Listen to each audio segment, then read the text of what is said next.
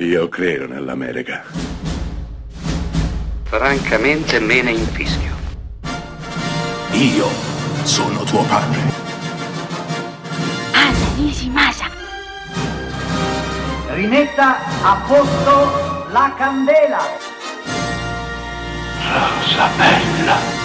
Fin troppo spesso lo si dà per scontato, ma io credo che Una pallottola spuntata del 1988 sia uno dei film più divertenti che mi sia mai capitato di vedere e che mai vi capiterà di vedere. La trama è assolutamente accessoria.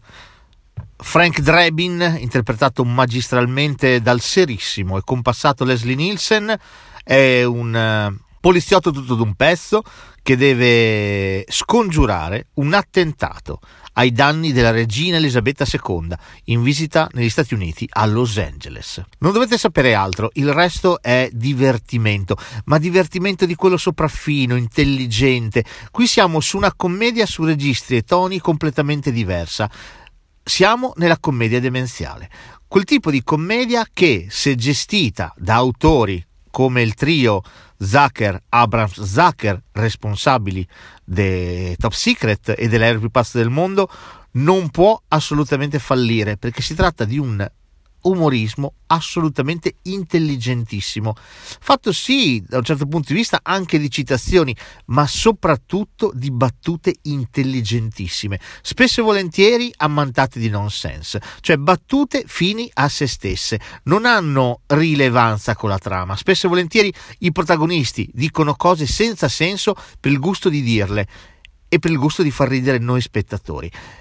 I momenti storici si sprecano, l'interrogatorio in ospedale a O.J. Simpson, l'informatore, il momento meraviglioso in cui Frank Drebin finge di essere il tenore Enrico Palazzo, oppure quando fa l'arbitro in una partita di baseball.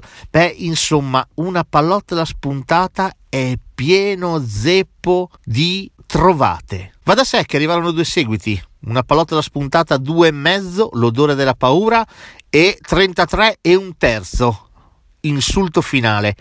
Entrambi i seguiti valgono assolutamente la pena di essere visti. Va detto che recentemente Seth MacFarlane, l'autore dei Griffin, ma anche dei 2 film su Ted, l'orsacchiotto sboccato e sporcaccione, sta pensando di riprendere in mano il franchise della pallottola spuntata, e visto che ormai Frank Drebin, Leslie Nielsen, ci ha lasciato qualche anno fa, dare il ruolo a Liam Neeson. Forse è una scelta talmente folle che probabilmente nasconde dietro un briciolo di genio.